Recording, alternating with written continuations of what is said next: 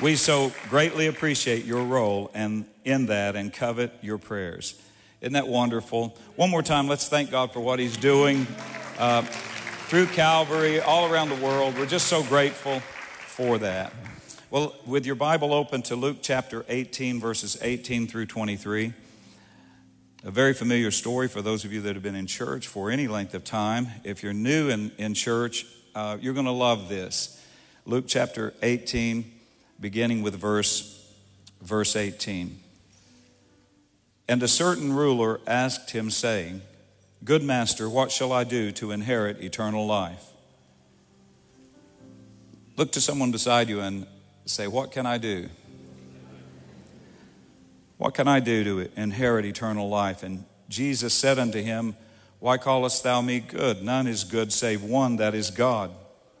Thou knowest the commandments do not commit adultery, do not kill, do not steal, do not bear false witness, honor thy father and thy mother. And he said, All of these have I kept from my youth up. Now, when Jesus heard these things, he saith unto him, Yet lackest thou one thing. Sell all that thou hast, and distribute unto the poor, and thou shalt have treasure in heaven, and come, follow me. And when he heard this, he was very sorrowful, for he was very rich. Let's pray. God, I thank you for your word. I pray you bless it, anoint it, cause us, O oh God, to receive your grace today, your mercy in our lives. Help us, O oh God, to, to stop struggling and walk by faith in what you've already provided. And we give you all the honor and the glory for this in Jesus' name. And everyone said, Amen. Amen. Amen. Interesting, as we shared the text message from uh, Dr. Turner, the writer of this gospel, Luke, was a physician as well. In any country, in any century, in any culture, medicine has always been a comparatively well paying career. Uh, anywhere you go in the world, even today, and as you go back in time, compared to the different parts of the culture, it was a very well paying career. And so, even Dr. Luke in this passage describes the young man in Luke chapter 18 23 in an enviable way, however. He says of this, even though he himself is a physician and has uh, left all to follow Jesus, he sees this young man and he, and he says these words He was very rich. Isn't that something? Look to someone beside you and say, You're wealthy today. Maybe not in ways that some, of us would, would be envious of, but you're wealthy. You can, and Matthew, when he tells the story, he tells it from a different perspective because he's a tax collector. Luke's a physician, and he's talking about it from, from the view of a physician who, who himself had a, had a decent income in life. As he says, he was very rich, but Matthew, the tax collector, adds, Yeah, and he's so young. Some of us are envious of those who have money, others of us are envious of those who are young. How about that? Not too many amens on that, but.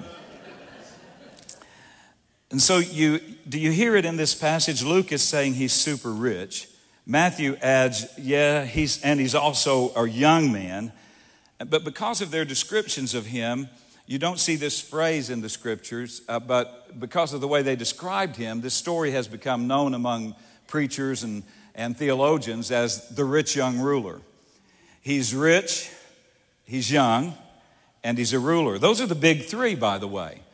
The big three that everybody seems to desire and want. He has the big three he has money, he has youth, and he has power and influence, rich, young, ruler. He's got it all, and he has it early on in life. Those are the things that some people find themselves envious of. Have you ever struggled with envy just a little? All right, I'm gonna, I'm just gonna bet. I know most of us don't want to admit that, but even just a little. Can you identify at all with the disciples in this story who have to point out that he's rich He's young and he's a ruler. All wrapped up in one person. It just doesn't seem right. And so he has these big three, and, and I identify with them. I, I know I feel some of those things. We, it ha- starts happening when we're young, when you're, you start school, probably even preschool. There kids, I know that uh, you don't have to teach this to children. You, if you were working and helping in our nursery, you'd find out that little children can come in, they can just be crawling, just be toddlers. And uh, if there's a group of toys in the floor, they'll find something and play with it, and then they'll look over and see another child with another toy, and they'll throw theirs down like it's unimportant and go crawling over there, and then you'll hear the tug and pull back and forth. It's somehow it's what the other person has, hallelujah, just seems so much better than ours. It's interesting when you observe that even in preschool children. And then as you grow up, you can feel it all through elementary school, all the way through high school and college you can find yourself comparing yourself to someone else. And even though you may not say it out loud, you, you might think it. Thoughts like, wow, she's so pretty, slender, funny, happy. and or, or, maybe even when you get married later on in life you say things like her husband's so good looking he's so sweet to her he buys her anything she wants i hate both of them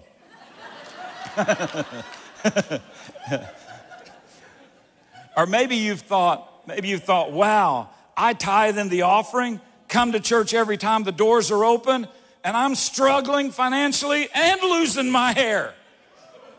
While that guy doesn't even go to church and look at him, would you just look at him? Perfect house, nice car, and a head full of hair. I don't understand it. So we feel these things. We have this happen and something we suppress it we push it aside and when you come up in the kingdom unfortunately for those of us when we give our heart to god we still feel a lot of those things even spiritually we feel like i don't measure up i'm i'm not as good a person as they are I, my history my past all that i've been through and so we have a tendency to hide our struggles hide our failures disguise our mistakes try to appear perfect when we come to the house of God. Look down upon others who are struggling and maybe aren't in the same place that we are spiritually. And so you can either be looking down on someone else's lack of your perceived idea of religion and spirituality. Uh, well, uh, you know, if they're saved, they're barely saved. If they, if they, I know they're coming to church, but I don't think they're saved. And so we can find ourselves looking around and propping up our own spirituality by comparing ourselves to other people around us who just don't have it together like we do. And that also causes a form of legalism to come into our heart and life. Where we, we don't, we discount the grace of God in other lives. We look at people and feel like, well, they, they can't really be saved. Surely they're not going to the same heaven I'm going to because they don't live the same. They don't dress the same. They don't look the same. They, uh, they, they, they still struggle with some things in their life. Oh, hallelujah. How many, is there anybody here besides me who could just lift your hand to heaven and say, God, I thank you for your mercy. I thank you for your grace. You know, you've got to get past the comparing yourself among yourselves. It isn't wise, the Bible teaches us. And so, wisdom means I come to God knowing that no matter how good or pristine you may think you are, you come to God humble and repentant and you just lay it all before Him and you give yourself 100% to the grace of God. Nobody comes to the Lord and says, Give me 50% grace. I'm doing pretty good. No, I need 75% or 99%. I've got about 1% of me that's all right. No, every one of us have to come to God, no matter what your record is, no matter what your past is, no matter where you came from. All of us come to God and we lay everything on the altar and we say, I need 100% of God's grace. Hallelujah. I need it over all of my life. Not a little bit, not less compared to someone else, but I need God's grace completely. Now, let me just talk to you a little bit about this young man, this rich young ruler. There's nothing wrong with being rich, nothing wrong with being young, nothing wrong with having authority or, or position or affluence. But there's more to the story. The fact is that we learn a lot from this young man, not just the disciples' reaction to him, but we learn so much. Jesus answers the question. He came, you remember, he came with a question What can I do? What can I do to inherit eternal life? Here is a man who was used to doing things to get things. And he had everything pretty much wrapped up in his life, had everything that he wanted. Even religiously speaking, he said, I've kept all these commandments from the time I was a kid. So, as far as religion is concerned, and right living and, and natural goodness, I've got that. I'm not just rich and young and powerful. I haven't just conquered that, but I've conquered religion too. I keep all the commandments I have since I was a kid. I just want to know is there something, is there something else I can do to have eternal life? And when Jesus looks to him, he, he addresses it and answers it, but opens some things about himself, the kingdom, and heaven to all of us. Can we look at that together real quickly? First, Jesus points out you can have it all and still live in sorrow in Luke chapter 18 and verse 23, these were his words as he walked away. The Bible says he, when he heard this, he was very sorrowful, for he was very rich. That's, a, that's an oxymoron in our understanding. How do you put that in a verse? He, the Bible says, he heard this, he was very sorrowful, for he was very rich. He was very sorrowful for he was very rich. He's super sad, but he's got it all. And so this scripture tells us I can have it all and still live in sorrow. Something happened in the mind of the rich young ruler that day. He understood that all of his efforts, all of his efforts to be good looking, to take care of himself, to look good on the outside, all of his financial efforts and all of the money that he had, even the authority and position, all of that, even keeping all of the rules that he'd kept religiously, all of it. He had it all. It seemed like he had everything, and yet Jesus pointed out that he, he didn't have everything. He still needed the Lord. Can I tell you that you can have it all and still live in sorrow? When you come to the Lord, He's not looking at your bank account, He's not looking at your past, He's not looking at your history. He doesn't look at your age. He doesn't look at your power and influence. He doesn't look at any of those things. He sees us all the same. We stand on even ground at the foot of the cross. Everybody needs Jesus. You can have everything this world has to offer and still live in incredible sorrow. I'm reading a, a book that's been blessing my life, written by uh, Billy Graham, a summary. It was uh, put together there at the end, and it just, it's entitled Where I Am.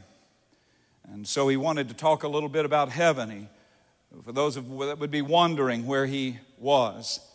And so he talked about where I am and the importance of being ready and prepared. And as he's talking about that, he gives a lot of illustrations in it of, of, all across the world in the past decades of his ministry, nearly five decades of ministry, where he had preached and ministered to so many across the world. And he'd met people of power and influences and leaders of entire nations.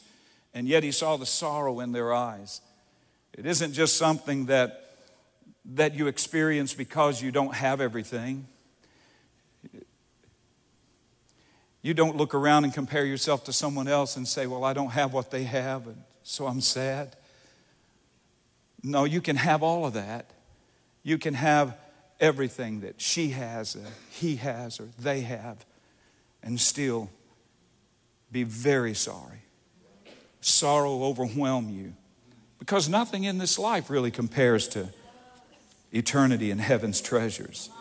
His question was, What can I do to have eternal life? And Jesus started answering it right away. How about the religious rules? Got that.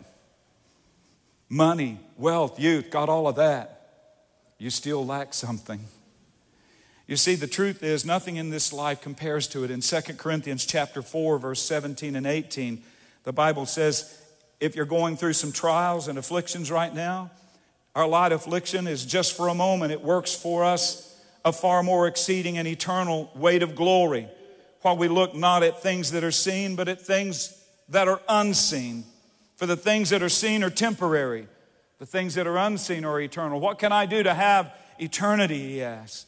Nothing in this life compares to heaven itself and its treasures because no matter how great even your earthly loss or suffering, heaven is greater still.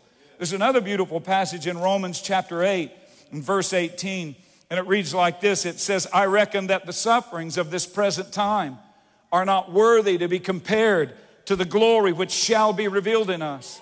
So I'm here to tell you if you came in this place and your past is laden with sin and iniquity, addictions, problems. Maybe you came from prison. You've done some things wrong. Your life's totally upside down. And you come into this meeting this morning and you look around at people and you're assuming, well, they all look so religious. They all look so perfect.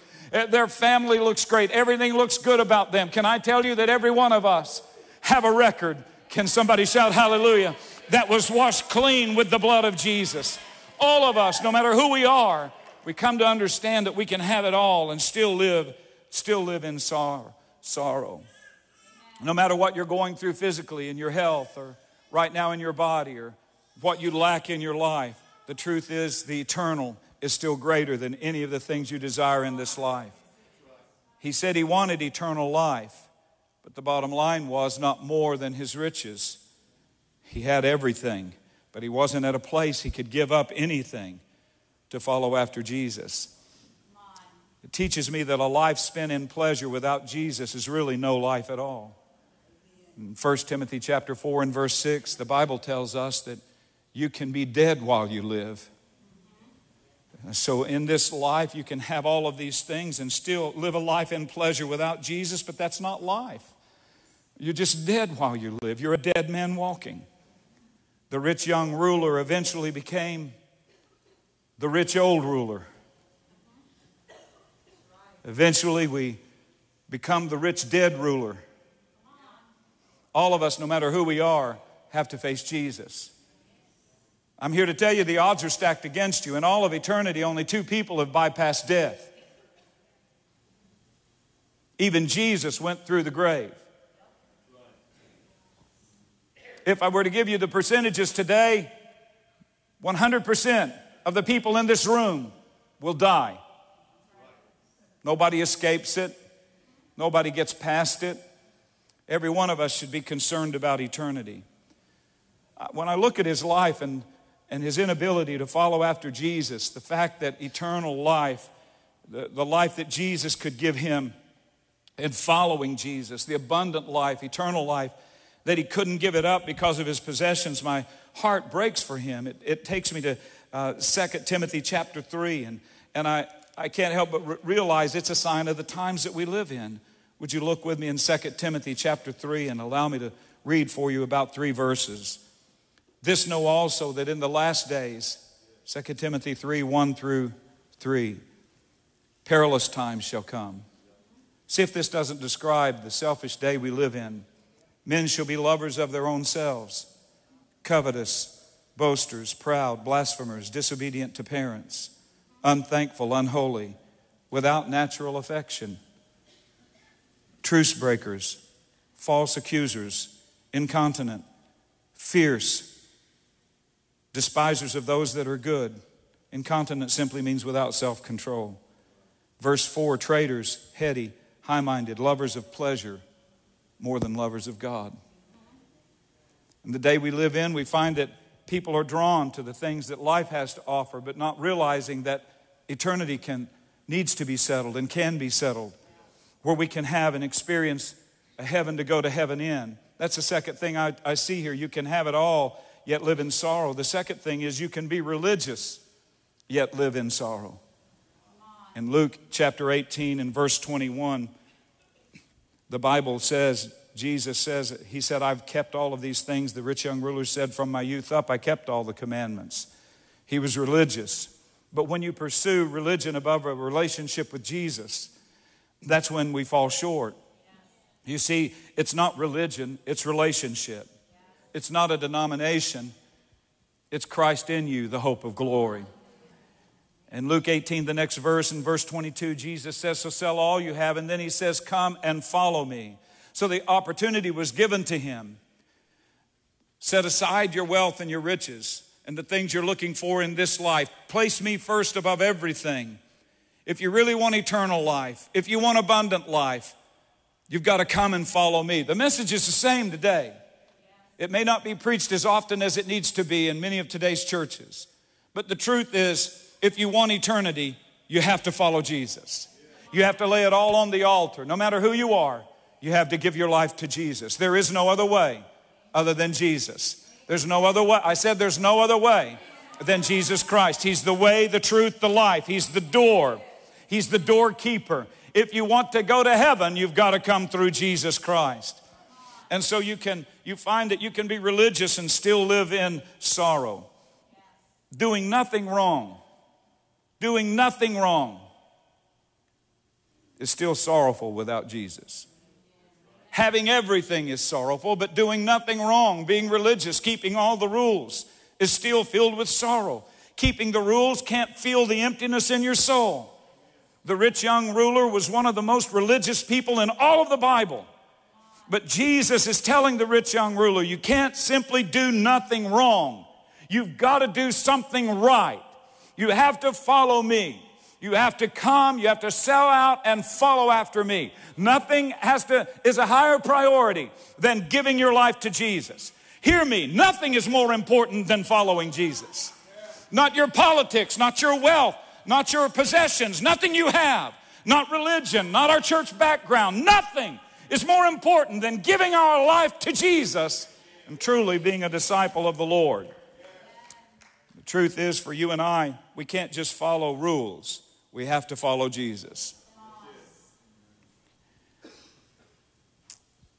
You're saved to serve, blessed to be a blessing. All of that is true, but our service has to come from our relationship with Jesus. We don't get a relationship with Jesus instead of following Jesus. You can't say, I'm going to keep the rules instead of a relationship. No, your service. You can't say, I'm going to serve God and be faithful to church and tithe and do all of those things instead of having a relationship with Jesus. No, freely you receive and freely you've got to give. There's no bartering here. You don't offer Jesus money. Your giving and tithe isn't penance. If you give unto the Lord, you give because of your relationship with Jesus, not to get a relationship with Jesus. You don't come to church faithfully to get a relationship with Jesus. I wish somebody'd shout hallelujah.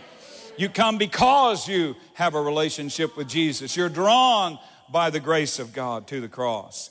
And so, like the rich young ruler, sometimes, however, we focus on the sins we didn't commit instead of focusing on the relationship we've omitted. So, what can I do? Lastly, then, you must completely trust Jesus to have life. I want you to go with me in Luke 18 again, and let's drop down to the bottom of that story because in verses 28 through 30, the disciples respond, and Peter said to Jesus, Lo, Luke 18 28, Lo, we have left all and followed you. And Jesus said to them, Verily I say unto you, there is no man that hath left house or parents or brethren or wife or children for the kingdom of God's sake, who shall not receive manifold more in this present time and in the world to come life everlasting. Question answered. What must I do to follow, to have eternal life? Jesus says to Peter here, as the whole story is wrapped up, nobody that gives up everything. Don't, don't be so concerned. You see, what was going on in that, in that moment is, is the disciples felt sorry for this rich young ruler because he was of what he was asked to give up. But don't feel sorry for him for what he was asked to give up instead feel sorry for what he passed up. Many of us find ourselves, instead, we focus on what we might have to give up instead of focusing on an opportunity we can't pass up. It's not what I give up to follow Jesus, it's the opportunity to follow Jesus. We look at the wrong thing in this story. We look at Jesus' request of him. It's, it's not the request just to give up, don't focus on what Jesus asked him to give up to follow him. Focus on the, on the fact that he gave up a relationship with Jesus to hang on to the things that he had. So our focus has to be instead of on the on the fact that he what why would you ask him to give anything up Jesus instead we need to say why wouldn't you give anything up to follow Jesus what must I do Jesus promises abundant life In John 10 and verse 10, he said, I am come that they might have life and they might have it more abundantly. That means in this life, you can have a life in Christ so full and so complete. Abundant life. Some people think abundant life means things. I've heard it preached that way nice house, cars, living high.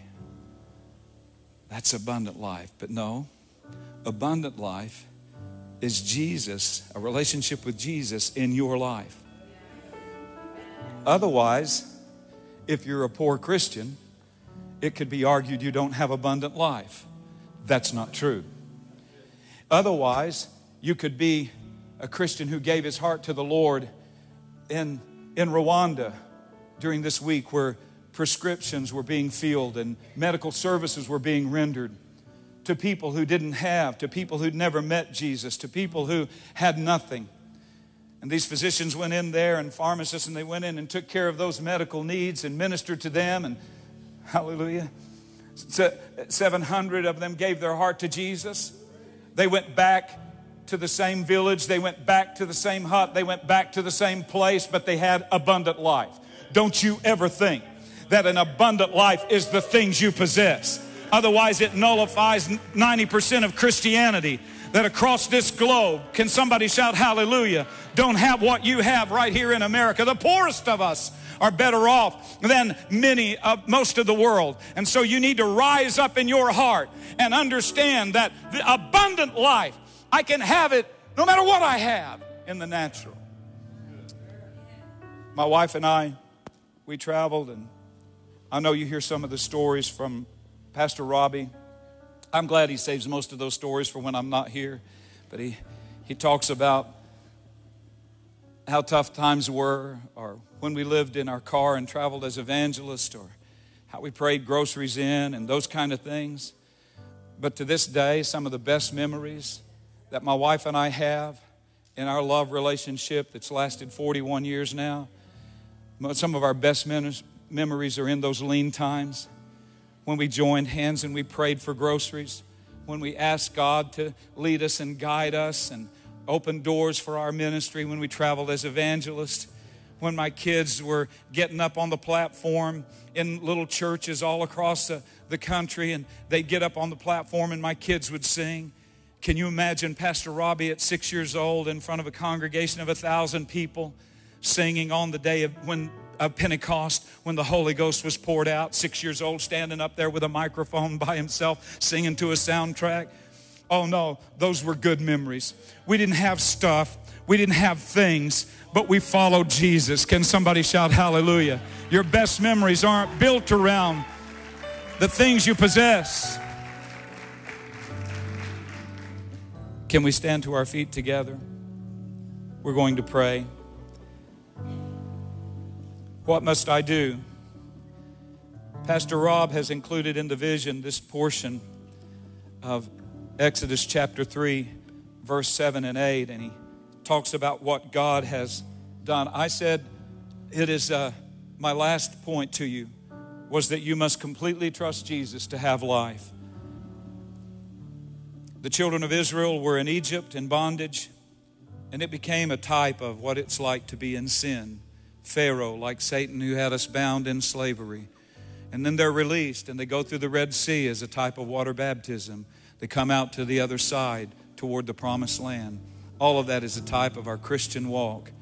And so, as they are, as, as Jesus, is, as God is touched with their burden in their heart, we see what He requires of us in this Old Testament story. The Lord is speaking to Moses and he said, I have surely seen the affliction of my people, Exodus 3 and 7, which are in Egypt, and have heard their cry by reason of their taskmasters, for I know their sorrows. I am come down to deliver them. Somebody say, I am come down to deliver them. That word means to save. To save them out of the hand of the Egyptians and to bring them up. Everybody say, bring them up and bring them out out of that land unto a good land. See, that's the promise of God. So here's what He's done He says, I have seen you, God says. I have heard you. I know you. And so I have come down to save and deliver you and bring you out. Aren't you glad that God knows you, sees you, understands you, cares about you, heard your cries, hallelujah, and He came down. You don't have to, like most religions, we're not climbing a ladder trying to get to God. No, God came down the ladder to us, robed Himself in flesh, died for us so that we could receive Him. Can we bow our heads in prayer together? Father, help us. Like the disciples, we have a tendency to be envious and compare ourselves to others. Help us not to feel sorry for the rich young ruler because he was, of what he was asked to give up, but help us instead understand what he passed up. The rich young ruler passed up on a three year journey, being mentored side by side with the Son of God. Today, Lord, I ask that you'll touch hearts to choose to follow you. And as we simply follow you, we will discover life, abundant life, in this life, an everlasting life throughout eternity. Today, while heads are bowed and no one's looking around, I just want to ask this question.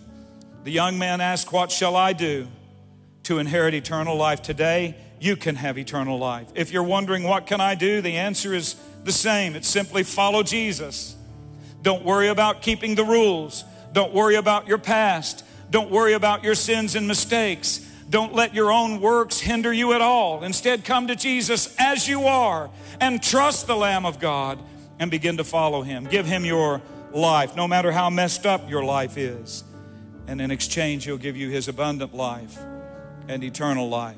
Right now, while heads are bowed, eyes are closed, no one's looking around. I just wonder if there are any in this first service that you would slip your hand up before, I won't embarrass you, but you'd slip your hand up before we leave and just say, I want to give my life to Jesus. I know He loves me today. I want abundant life and eternal life. I see your hand. Someone else. God bless you. Is there another? I see that hand. I see a young man. God bless you. Is there another? Hallelujah. Oh, praise the Lord. Praise the Lord. I didn't, I'm sure I didn't see every hand, but there, there were two who slipped their hand up to receive Christ today. And I wonder if you would you mind praying with them and with me as we ask God to touch their lives even now? Would you do that? Everybody out loud. Mighty God, I love you. I know you love me. You sent Jesus to die on the cross for me. I love you. Thank you for loving me. Today, I choose to follow you and give you the rest of my life. Can we put our hands together and praise God for that? Come on. Can we thank God for it?